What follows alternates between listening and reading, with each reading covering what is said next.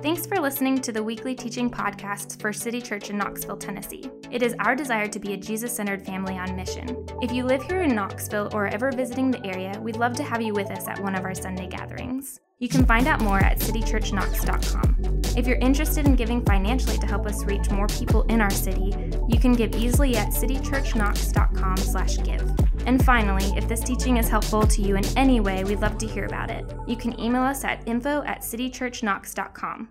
With that being said, here's this week's teaching. Well, good morning.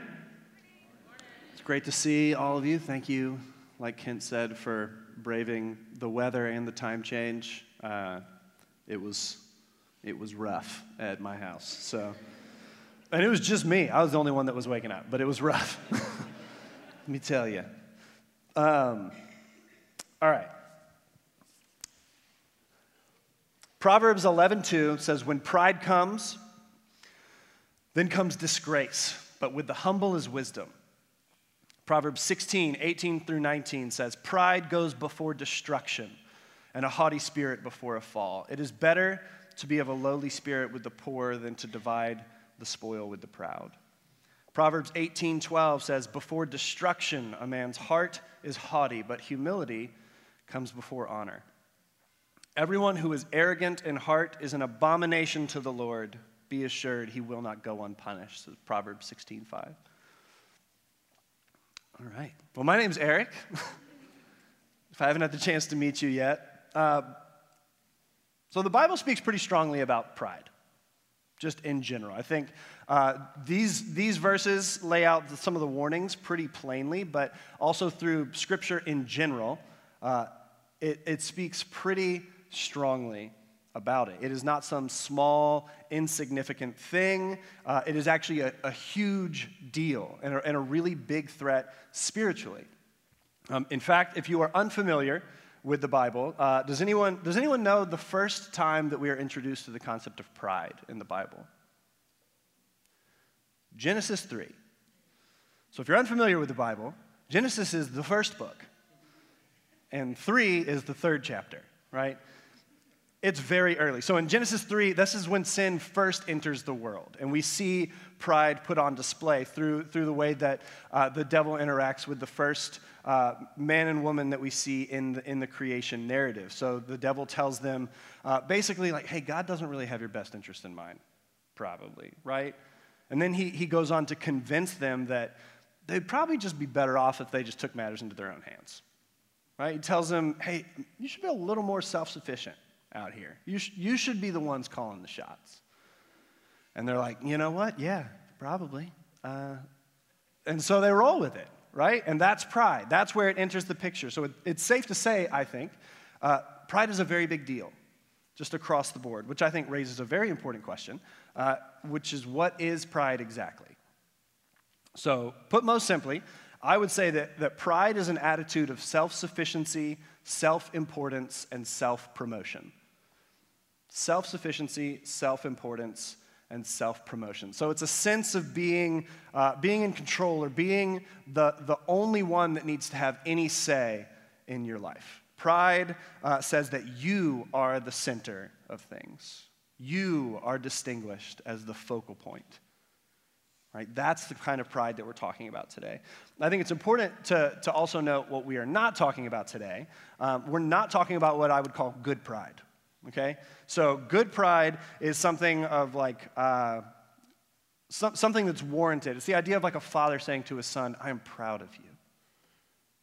Right? Or, or someone who did a really good job on a project at work or at school. They worked hard, they used their gifts, they used their abilities to produce something wonderful, and they're proud of their work. They're proud of what they've done.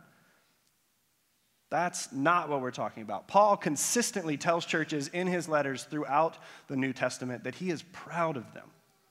Right? 2 Corinthians 7 4, Paul says, I have taken great pride in you. 2 Thessalonians 1 4, he says to the church there, Therefore, among God's churches, we boast about your perseverance and faith in all the persecutions and trials you are enduring.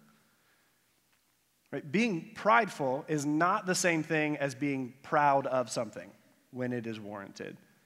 Right? It, would, it would certainly be odd, I think, for Paul to regularly brag about having something that's explicitly sinful, right? That, that doesn't seem like it makes much sense. So, giving a, giving a teaching on pride uh, is very interesting to me, or very interesting in my, uh, in my mind. It may be, after, after Kent's teaching a few weeks ago, it might be my cynicism talking. Um, but teaching about pride feels like a bit of a conundrum to me, uh, because if you, if you really think about it, the people who most need to hear a teaching about pride are also the same people who are least likely to hear it right? That the nature of pride is that it is blinding. It is blinding for us. So the most prideful people are not walking around thinking, this is a huge problem in my life. Right? They're not doing that. They're probably walking around thinking, other people have huge problems. right? I know in a lot of sermons, and this may not apply to you, but it definitely applies to me, we tend to think things like, oh, I just really wish that person was here to, here to hear that one, right? But at least for today, uh, for this sermon specifically, I ask that you please just consider that you might be the one that needs to hear it. Just consider it, okay? I, I ask that we just at least try to adopt Paul's posture in 1 Timothy when he says that he is the worst of all sinners. Just consider it. Or, bare minimum, maybe just roll with me in admitting that, that if you were to struggle with pride, uh, you would probably be quick to dismiss someone calling it out. Maybe just roll with that idea. So go ahead, if you haven't already, turn your Bibles to Luke 18. We're going to end up there in just a second. Um, and as a disclaimer, we usually teach out of the NIV, but today uh, I felt like the ESV translation more, more accurately translated uh, the, the text and more effectively communicated the idea today. So we're going to be in the ESV today. Um, and I'm going to dig more into the nuances in a little bit of, of pride, like I said, but I want to say I regularly struggle with pride. I do, and I have as long as I can remember. Um, to which most people in the room, I assume, would probably not be like wildly offended uh, or taken aback or, or, shocked to hear someone say. Uh, the response is probably something like, okay, cool. Me too sometimes, I guess. Now, if I were to get up here in front of you today and say, uh, throughout my life, I have consistently struggled with theft and witchcraft and orgies. It's a different response, right? That's not the same response that, that you're, that you're gonna get. And I, I think that's because we have decided that some sins are a big deal, right? And also, we've decided that others, not so much. And we tend to downplay the ones that, that we either find more acceptable socially or maybe the ones that we would just really prefer to keep living in, right? Instead of pursuing repentance. And that's where things get really dangerous with pride, especially because we live in a time and in a culture that runs on pride so much of the time, right? Believe in yourself. Pull yourself up by your bootstraps, right? Uh, you are the master of your fate. You control your destiny. You deserve it, right? Do what makes you happy, live your truth. All of those thoughts elevate self above everything else, right? Above everything else. It's all about you. It should be all about you, right? And if you're not thinking about yourself above everything else, you probably just hate yourself, right? Don't be so down on yourself. Right? We're, we're not only okay with pride most of the time, we actually expect it a lot of the time. We encourage it a lot of the time. And, and it gets really, really tricky because it's also so hard to spot sometimes. So hard to spot because often the underlying cause beneath so many other things we experience in our lives is pride. That's what's underneath a lot of the things that we struggle with. But, but we don't see the pride itself a lot of the time. So I, I think it's helpful to compare it to something like wind, the idea of wind. So last week, uh, we had some incredibly windy nights here in Knoxville. I don't know if you remember, uh, there was potential tornadoes, tornado watch. There's 60 mile per hour gusts forecasted, all this stuff. Lots of wind. Um, I was not awake, uh, but I knew that it had been windy. I knew it. Right? Uh, my, my chairs by my fire pit were, were blown over on their side. Right? There were branches all throughout the yard. There were leaves all over the patio I had just cleaned off. Even if I hadn't seen the forecast, I would have known that it had been super windy that night. Right? I would have known. It's obvious. All the signs are there. The signs and the effects of it being windy are universally recognized. Right? Pride is pretty similar, honestly. We, we can't directly see the wind sometimes, but we always can see its effects. And, and pride is similar because it's often difficult to see on its own, but you can definitely see some of the effects and some of the symptoms. So I want to spend some time today unpacking a few ways for us to spot pride in our lives uh, by going through some of the more noticeable symptoms from our passage in Luke. And then I want to look to scripture about, about what it says to do about those things. Um, so, in his ministry, uh, in, in this part of, of Luke, uh, up until this point, Jesus uh, spent a decent amount of time confronting people who were pretty consumed with pride. He, he did that a lot. They were not huge fans of what Jesus had to say. Um, and it's worth mentioning, I think, in the Bible, just as a whole, the idea of pride is, is often very closely related to or is, is referenced in relation to self righteousness. Um, they are not the same word, but the amount of overlap is pretty significant. And in fact, I would say that you probably can't have one without the other. Um, so the, the Bible references self righteousness a lot in, in the way that it talks about pride. So, with that in mind, let's read our passage. I'm going to go through it again, and we're going to use it to identify a handful of common symptoms of pride. So, starting in verse 9 in chapter 18, it says, He, this is Jesus, uh, he also told this parable to some who trusted in themselves that they were righteous and treated others with contempt. Two men went up to the temple to pray, one a Pharisee and the other a tax collector. The Pharisee, standing by himself, prayed thus God, I thank you that I am not like other men extortioners, unjust, adulterers, or even like this tax collector. I fast twice a week. I give tithes of all that I get. But the tax collector, standing far off, would not even lift his eyes to heaven, but beat his breast, saying, God, be merciful to me, a sinner. I tell you, this man went down to his house justified rather than the other. For everyone who exalts himself will be humbled, but the one who humbles himself will be exalted. Uh, so let me just start by saying how much I love the book of Luke. Uh, we've been spending a lot of time in Matthew over the last few years, or a couple years. I honestly don't know how long it's been. Um, we've been spending a lot of time in Matthew. Uh, there's a lot more figurative language and explanations of parables and teachings and things in, in Matthew, which is great. There's a lot to work through and, and learn, and that is great. Uh, but Luke sometimes he just hits you with thesis statements, which is great. Who's Jesus talking to? Some who trusted in themselves that they were righteous and treated others with contempt. Parable. It's great, very direct. I love it. Sets us up really well, I think, uh, to talk through some symptoms of pride, like I said.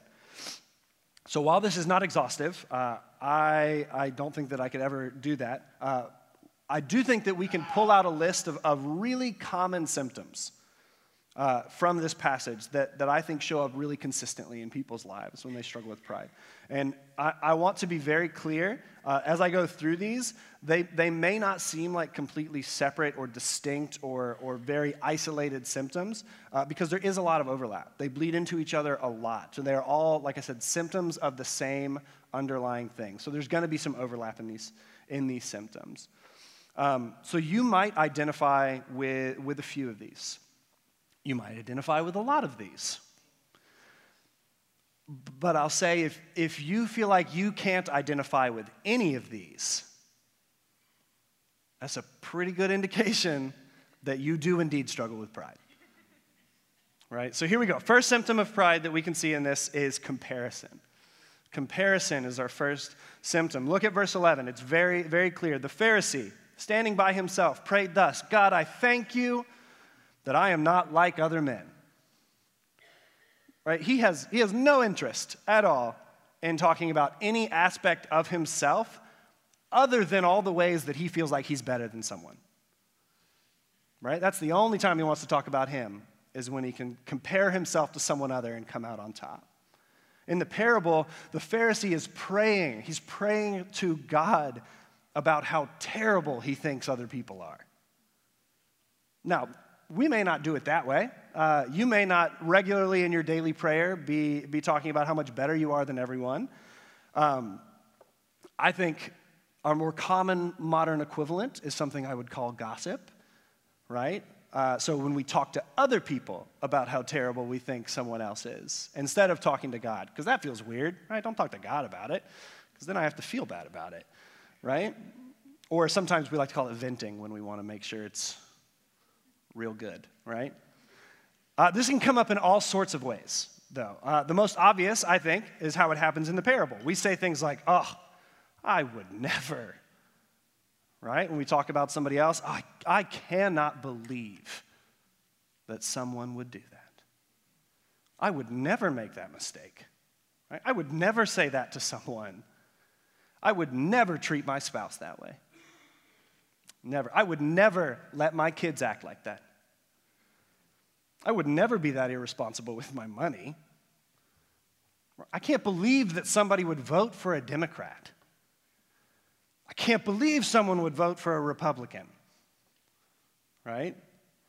I can't believe that someone would just continuously struggle with gossip. yeah, it's sneaky. Right? I'm so glad that I'm not like other people. Mm. See, with comparison, we are, we are much quicker to point out the flaws in others than we are to bring up our own. Right? This is the tendency that we have to highlight things in other people specifically to help make us look better.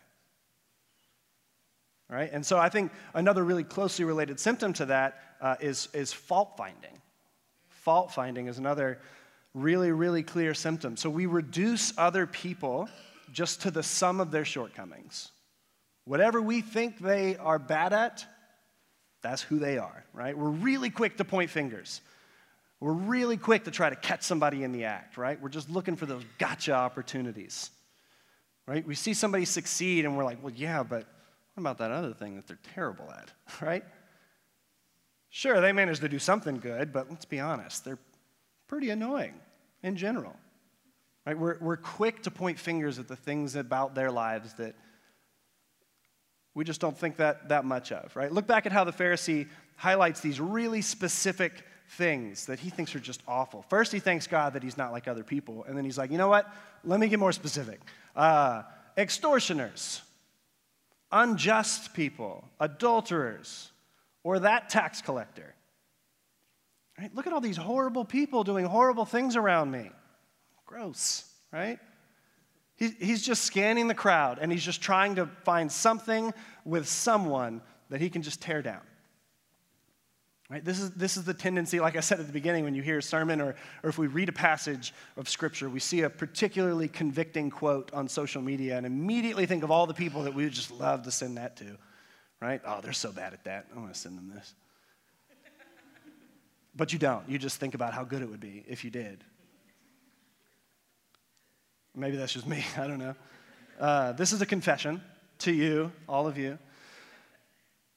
But, but we also, in those situations, have a tendency to like really speed around the turn when we look at our own life and how it should apply. Like, it probably could, but I'd rather not think about it. Um, which is, it's like this general posture towards people when we have pride. And, and it also leads to the next symptom, I think, or, or it's very closely connected, like I said, and it's contempt contempt for others.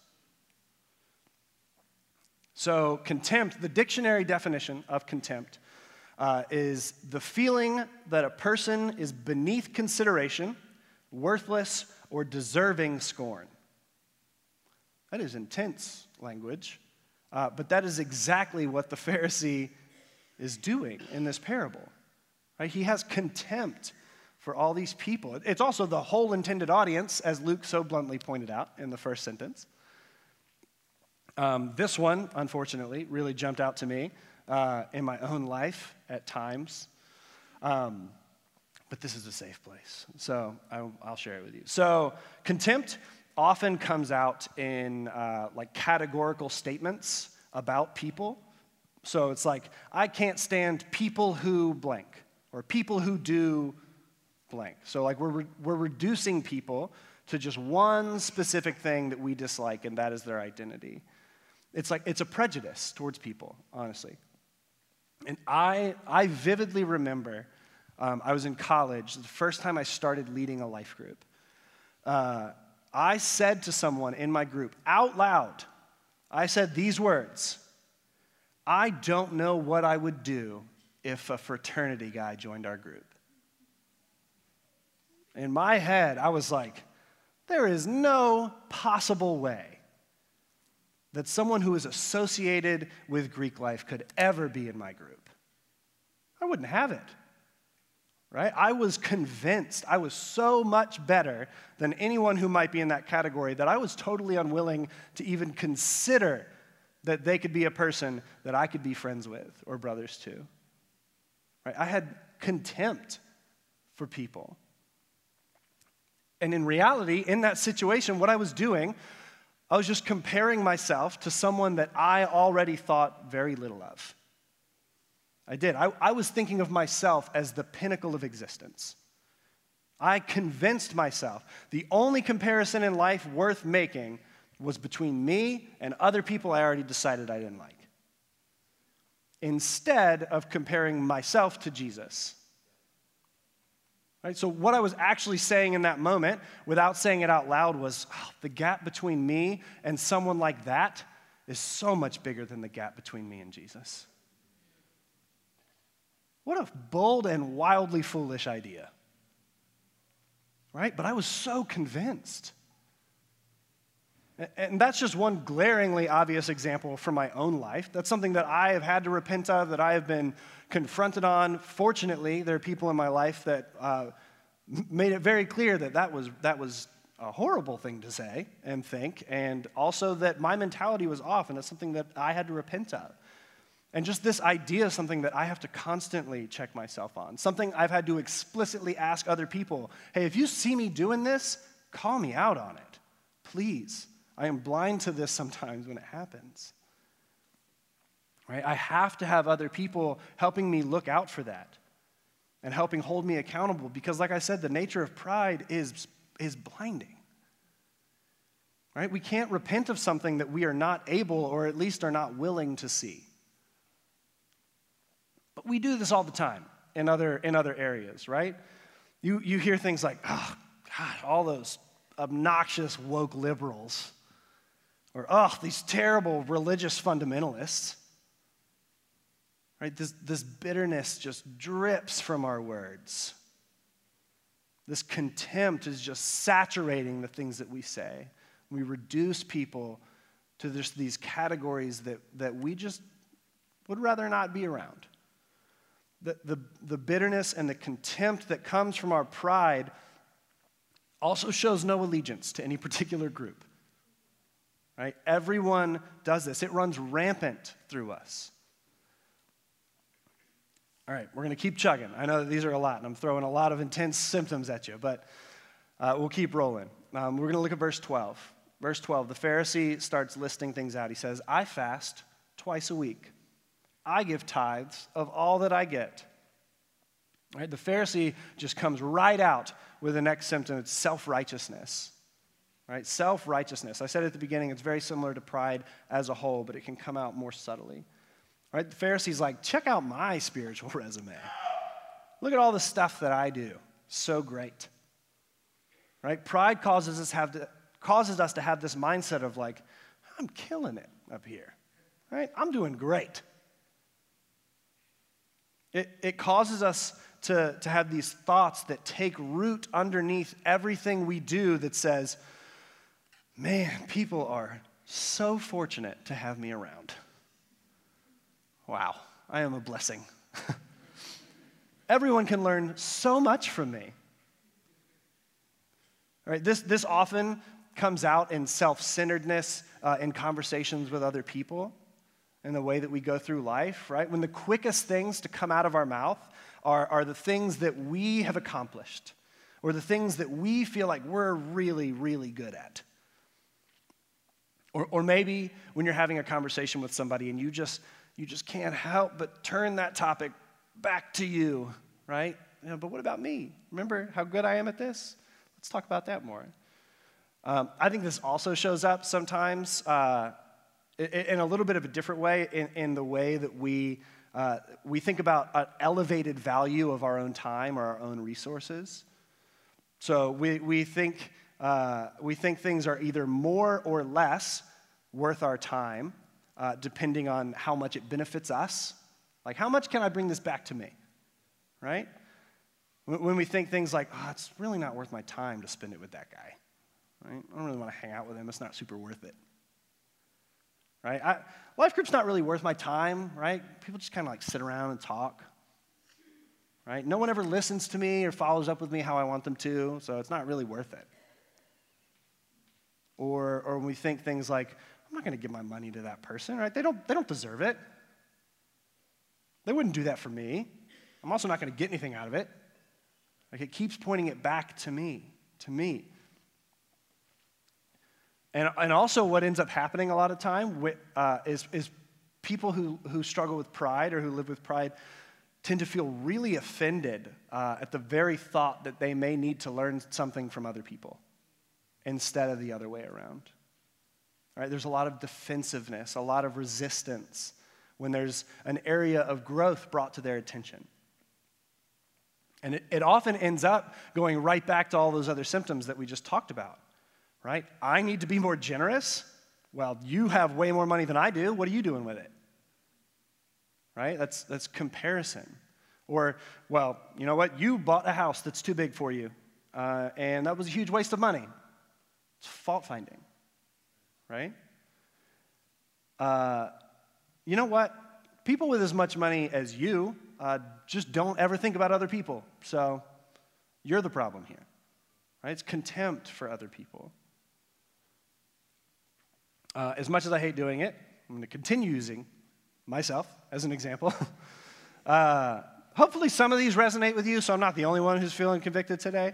Um, but if I am, that's fine, I guess.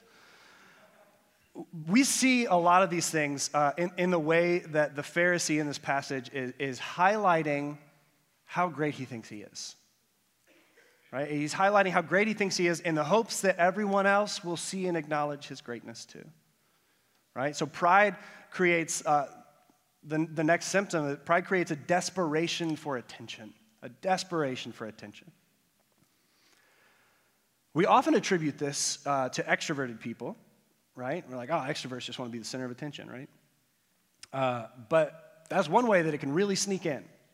Uh, as surprising as it is to some people, or some people are at least surprised by this. Maybe, maybe you aren't, but I am, I am quite the introvert, like pretty extreme. Um, so I often don't want to be the center of attention. Uh, but I also struggle with pride. So I love being the center of attention when it's on my terms, right? When it's like, I'm ready for some attention now, please. Uh, so let me explain. I, I feel the need often uh, that if I have the opportunity to impress people, I'm going to work incredibly hard to make sure whatever that impressive thing is brought up. Right? When, when people, like, it's terrible. This is going to sound like a joke. These are real things. Uh, so, like, when people talk about things, they're like, oh, the Smoky Mountains are so, they're so pretty, right? They're beautiful. They're, look at how majestic they are. I have to, like, willfully fight the urge to be like, you know what else is pretty? The Himalayas you know, that I saw every day when I was growing up. Oh, I have to tell you, right? Mount LeConte's nice and all, but have you heard of this place called Mount Everest? Like, these are real things that happen inside of me. Right? People are like, wow, it's really crowded here. And I'm like, you know what else was crowded? South Africa during the World Cup. Oh, I was there. Like, I have to tell people. It's like, it's pretty crowded there too. It's kind of crowded here, but, you know, it was really crowded there. Like, I always, I feel this need. I have to one up people, right? It's, it, we're drawing attention to something. It's like, oh, I could get all of this attention right now. And we, we try to pull it back on ourselves. I say we, I. I feel like I, I need that affirmation from the people around me. I need that attention from people around me. I, I have to make my life seem more impressive by giving them a, a quick highlight reel so that they can look at me and be like, wow, look how, look how important he is. Look how significant he is. Right? This, this can also come out in a lot more harmful ways, too, in my life. I love making people laugh, like I just did. I appreciate you guys laughing. I love it, right? It's not a bad desire in general. But I do love it to the point where sometimes I will do whatever it takes to get that response, right? Even if it is at someone else's expense. Right? In, in my heart, I know, I know that it is not good to, to put someone down or make fun of someone or criticize somebody. I know that. But also, in the back of my head, I think oh, if I could crush one person's soul and make 10 other people in the room laugh, that's worth it. Right? My gut response is like, that is totally worth it. The attention that I'm getting is worth the cost to me because I feel like I deserve that positive affirmation more than that person deserves to be treated with respect. That's terrible. but that is, that's like so deeply ingrained in myself. I have this desperation for attention. Right? And, and prideful people tend to not have a desire, like I said, to learn from others, to, to, to get things from other people that may help them. They don't have a longing for wisdom. They don't feel a need to seek people out, to, to, to find people who could instruct them and teach them and train them up and push you to grow. Right? There's this feeling at the end of the day for the prideful person that you don't really need anybody. Right? It's, it's everyone else around you that's better off because you're here. Or maybe they're worse off because you're not there. You don't need them. You don't need them to, to speak into your life. And the list of symptoms could go on and on. Uh, hopefully, some of these have been, have been helpful for you uh, to at least begin thinking about where pride might be lurking in your life or might be hiding in your life. At the very least, I hope that it helps start you on the process of searching for it. It's not comfortable. I'll be, I'll be totally honest. I don't love saying uh, all these things that I feel like I do really poorly, but, but, it, is, but it is worth it, right? And I don't want us to just stop at acknowledging its existence, right? That is not the goal. The goal is not just be like, yep, it's there. But that's the nature of pride too, right? Because at the end of the day, like, why change anything? What, what damage is it really doing, honestly. My life feels pretty good. In, in fact, my pride tells me I'm actually pretty fantastic, especially compared to everybody else. But pride has a much larger impact on us too, right? I think it's really important uh, before we move on to, to acknowledge pride doesn't always come out as elevating yourself positively right? Remember, pride is considering yourself to be separate from everyone else, beyond everyone else, right? Which often comes out in presenting ourselves as better than everyone or better than some specific people, but it can just as easily present itself the other way as, as self deprecation, too. Right? It doesn't have to be like, oh, I am way too good for this. Right? It can also be like, I am too bad for this. I am too far gone.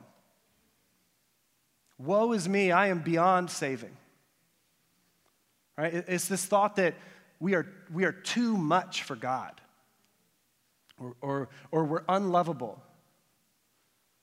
Right? Because pride, in, in and of itself, is a posture of considering ourselves to be just out of reach.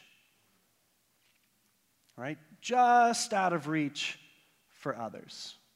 We're just out of reach for God, right? Because we're either too good or we're too bad, but we're just out of reach. Um, I, I didn't want to get all the way through without at least bringing this up uh, because it can be really easy to think that we don't struggle with pride because we think very poorly of ourselves. Uh, I think C.S. Lewis put it really, really well in his book, Mere Christianity. He said, Humility is not thinking less of yourself, it's thinking of yourself less. Right? And that's really, really important to remember before we move on. Um, so, I said at the very beginning in the definition of pride, uh, I think one of the most dangerous results of pride is, is ending up in a place of self sufficiency, or ending up in a place where we feel self sufficient. Right? The prideful person thinks they're doing all right. Sure, I'm not perfect. I'm decent. Right? I'm not a serial killer. I'm not a thief. I'm not a bad parent. I'm a good person. Right? At least I'm not like other people.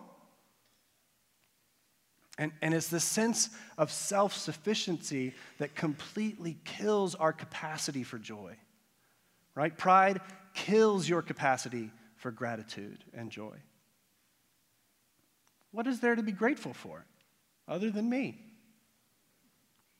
Right? When, when pride takes root deeply inside of us, nothing is a gift. Nothing could be a gift.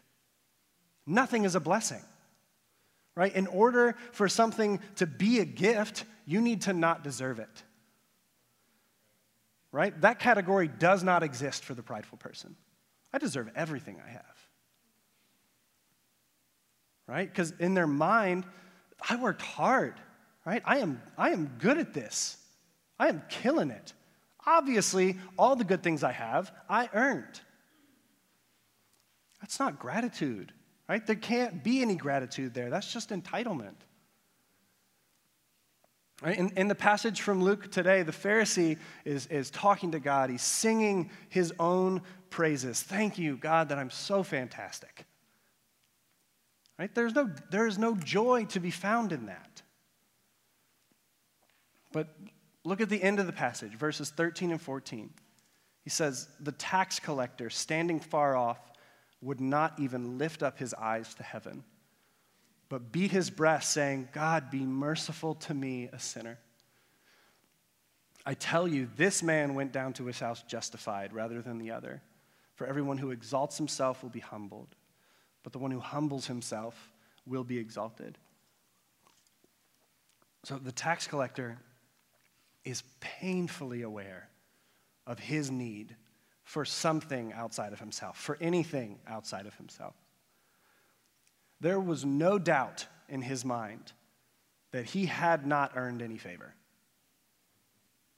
No doubt in his mind. In fact, he is so caught up in his need for God. He's so caught up in his need for grace and mercy and all the ways that he has fallen short, he doesn't even notice the Pharisee across the room blasting him right? The Pharisee is right there next to him saying, Thank God I'm not like him. But the tax collector is so consumed with his need for God that he can't even hear the Pharisee doing that. He's so consumed with his need for a Savior that he can't even be bothered to listen to the Pharisee. So, which of these two people do you think understands the gospel of Jesus as good news? Pride causes us to think that we don't really have all that much that we need saving from. Think, think of it this way. Um, so, I recently turned 30. I participated in sports far too intensely when I was younger. Uh, so, I'm becoming quite familiar with this idea of just like aches and pains all the time. Uh, just like dull aches, right? My shoulder kind of bothers me, my hip kind of hurts, my knee has a twinge. It's just part of life, though, right? I still get around. It's fine. Me and Advil have a great relationship. But let's say that I go to the doctor tomorrow. And he's like, hey, good news. Uh, take this pill one time. Just take it one time. Uh, those aches will go away forever.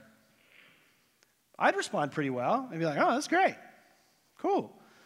And in three months, when that feeling is totally normal and I don't have those aches and pains anymore, I'll probably forget the mild inconvenience that it was right? Because honestly, it's not that bad. It's annoying, but it's fine. But if it went away, I'd be like, oh, that's cool. And then I would forget.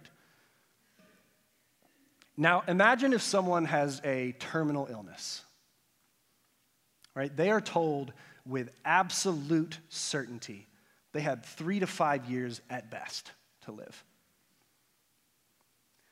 Now, imagine they go to the doctor. They go for their scan, their routine checkup on the progress of their illness, and the doctor looks them dead in the eye and says, It's gone. Right? You're healed. Go live the rest of your life with the assurance that you've got a long, healthy road ahead. That is not something they will soon forget. Right?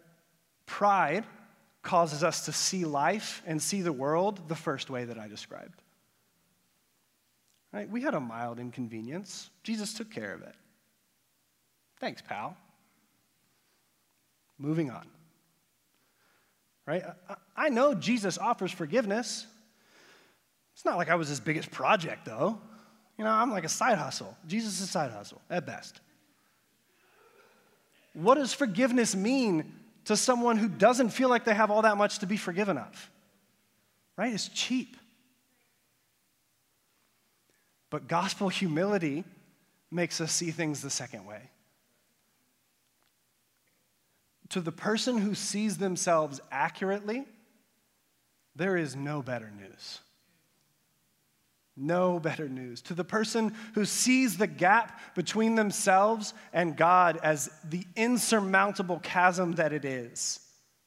The person who sees the depth of their sin, their complete and utter inability to do anything about it, to make themselves right before God, that person falls down on their face in reverence. That person weeps with joy and cannot contain their exclamations of praise for someone who would show them that kind of grace. The proud person has nothing to celebrate, while the humble person has everything to celebrate. Everything, right? Pride destroys our capacity for gratitude. So I, I want to wrap things up today just reflecting on Jesus' example and the beauty of the gospel. Right? The gospel, like I said, is, is good news. It is beautiful because of how undeserving we are. Look with me at, Philippians chapter 2. We'll, we'll, put it on the screen when talking about Jesus. It's Philippians 2, starting in verse 3. It says, Do nothing from selfish ambition or conceit but in humility count others more significant than yourselves. Let each of you look not only to his own interests, but also to the interests of others. Have this mind among yourselves, which is yours in Christ Jesus, who, though he was in the form of God, did not count equality with God a thing to be grasped, but emptied himself by taking the form of a servant, being born in the likeness of men and being found in human form, he humbled himself by becoming obedient to the point of death, even death on the cross. So we see a command at the beginning of this passage to, to value others above ourselves. Right? Do nothing from selfish ambition or conceit. Do nothing just for you or about you or at the expense of others. Why, though? Why would we bother with that? How, how do we even know what that looks like? We, we look to Jesus. That's what this passage tells us. We, we look at Jesus, who, who perfectly embodies at the end of this passage from Luke. The last line in, this, in, in the passage that we read, it says, The one who humbles himself will be exalted. Jesus fulfills that perfectly. If there was anyone who had any reason any right to consider themselves above others. It was Jesus. Right? Jesus was God in the flesh. Jesus was completely perfect. He never made a mistake. Jesus was better than everyone. But like we just read, he did not count equality with God a thing to be grasped, but emptied himself by taking the form of a servant. Right? He made himself lowly. He considered everyone above himself. He gave up equality with God. He gave up the comforts of heaven. He gave up everything for our sake. The only one who deserves everything instead gave up everything for you, for me. Right? Jesus' humility during his life is something to be marveled at. Absolutely. But Jesus' humility in his death is even more indescribably beautiful for us. Right? The fullness of God in all of his glory was willing to humble himself, not just to the point of entering the world as a man. He went even, even further than that to be murdered on a cross for our sake, right? For the sake of those he loves. Jesus was willing to humble himself to that point, to the point of death, to undo the curse that was caused by pride. Right? We are invited to follow in Jesus' footsteps and Jesus' humility out of pride. So I just want to end today uh, with, with, a quote from a pastor uh, in New York. His name's Rich Villodas. Um, and, and talking about humility, he said this He said, Humility is not just doing a lowly task. Humility is a life committed to the hard task of lowering one's defenses. Right? The most humble people are often the people who are least defensive. And in Jesus, we are invited into a life of lowering our defenses and cultivating humility. We have such a beautiful example in Jesus of, of what it looks like and what it means to humble ourselves. And so, what we're going to do in, in just a second is what we do every week. We're going we're to open the tables for communion. Um, and, and we just laid it out so, so clearly what, what this act symbolizes. The, the humility of Jesus as, as he, he left the comforts of heaven he came to earth, he humbled himself to, to live a human life in a broken world, and then humbled himself further to death on a cross. Right? Jesus' humility is, is the example for us to look at, but is also the example for, for how we can follow in his footsteps, what it looks like to lay ourselves down, to lay our pride down. That is what, what Jesus did in, in sacrificing himself on the cross. So when we come to these tables, whether you come by yourself or you come with people around you or you come with your life group, uh, if, if you are a follower of Jesus and, and you have accepted the reality of his sacrifice for you, that is what we are responding to. And, and we are not just responding to him doing that, but our lives should be modeled after him. Our lives should be a response to his humility and looking to his example. So I invite you to, to pray with me as we enter a time of worship.